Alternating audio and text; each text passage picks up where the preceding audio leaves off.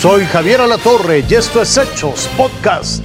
Es el regreso a clases para más de 24 millones de niños y usted ya sabe, que si los uniformes, que si los útiles, es más, que si hasta las estampas de moda. Es una gastadera tremenda. Al límite del tiempo. Así es como Claudia tacha la lista de artículos que la pequeña Mary ocupará en la escuela.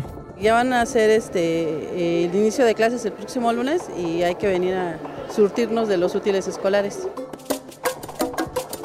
¿Y cuándo empezó a comprar todos los útiles para sus pequeños? De hecho, este, empezamos hoy precisamente.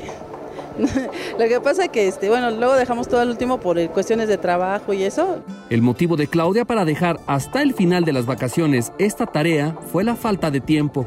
La razón de Hassel, la espera. Pues estábamos esperando la lista de los útiles como es nuevo ingreso de primaria, mi hija, entonces estábamos esperando que nos dieran la lista de útiles y por eso venimos hoy. Nos la dieron apenas ayer. ¿Apenas ayer les dieron la lista? Sí, el día de ayer. Se trata de las compras de última hora, esas que se realizan justo días antes de que empiecen las clases y que en el caso de Doña Alejandra incrementa sus ventas hasta un 80%. Sí, porque toda la gente empieza a comprar ya a la mera hora, entonces como ya lunes empiezan a ir a la escuela, nos ha tocado que, por ejemplo, si estamos aquí el lunes en esa temporada, las veces que los visten aquí a los chavos para podérselos llevar a la escuela. La falta de presupuesto es otro factor que orilla a los mexicanos a completar la lista de útiles hasta el final. Hasta ahorita pudimos venir. ¿Y esta razón de qué? Eh, contratiempos en casa. Hubo un incremento. Realmente sí están más caros que el año pasado. Sí están muy elevados los útiles y ahorita comparando precios, pues sí es mucha la diferencia a años anteriores. Razón muy de peso, pues de acuerdo con la Alianza Nacional de Pequeños Comerciantes, el gasto promedio por regreso a clases es de 7.200 pesos, contando útiles, mochilas, zapatos, uniformes y cuotas escolares, lo que equivale a un incremento del 30% en comparación con 2022. Enrique Pardo Genis, un canal de baja presión afectará la península de Yucatán, la costa de Quintana Roo y también el Golfo de México. Se pronostican rachas de viento de hasta 60 kilómetros por hora.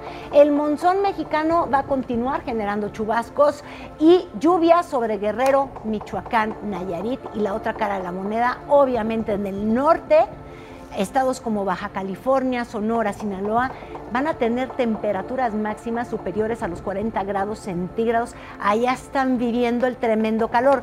Indignación. Es el caso del presidente de la Real Federación Española, Luis Rubiales el coach, ¿recuerda?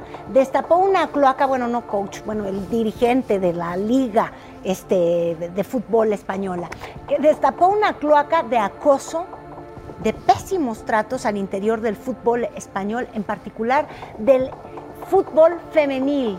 Y todo comenzó con una imagen de Rubiales, usted seguramente la vio, eufórico, festejando el triunfo de las jugadoras españolas, pero dándole un beso en la boca, no deseado, a la jugadora del Pachuca, a Jennifer Hermoso, bajo el pretexto de celebrar el triunfo femenil del Mundial de las Españolas. Ella dijo que ese beso no fue consensuado.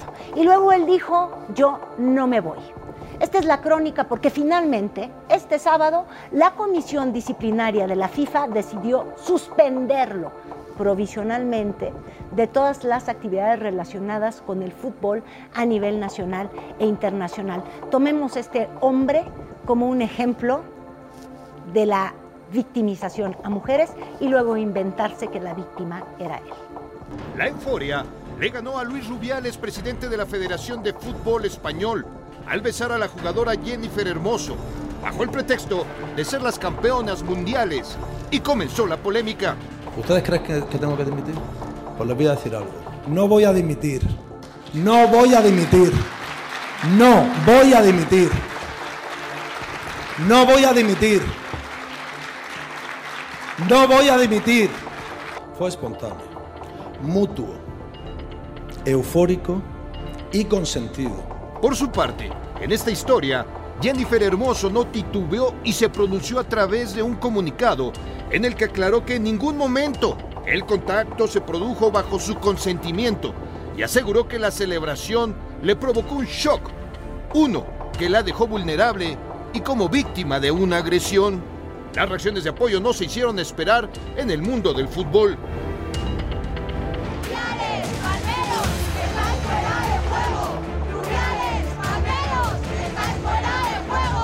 Hoy, la noticia que se esperaba se dio a conocer. El presidente de la Comisión Disciplinaria de la FIFA finalmente cesó a Rubiales, quien a pesar de su soberbia y decir y repetir una y otra vez que no se iba, su historia terminó en el fútbol como lección de que nadie puede abusar de su posición, menos en el fútbol femenil, en cualquier parte del mundo. Oscar Gómez Romero, Fuerza Informativa Azteca. Esto fue Hechos Podcast.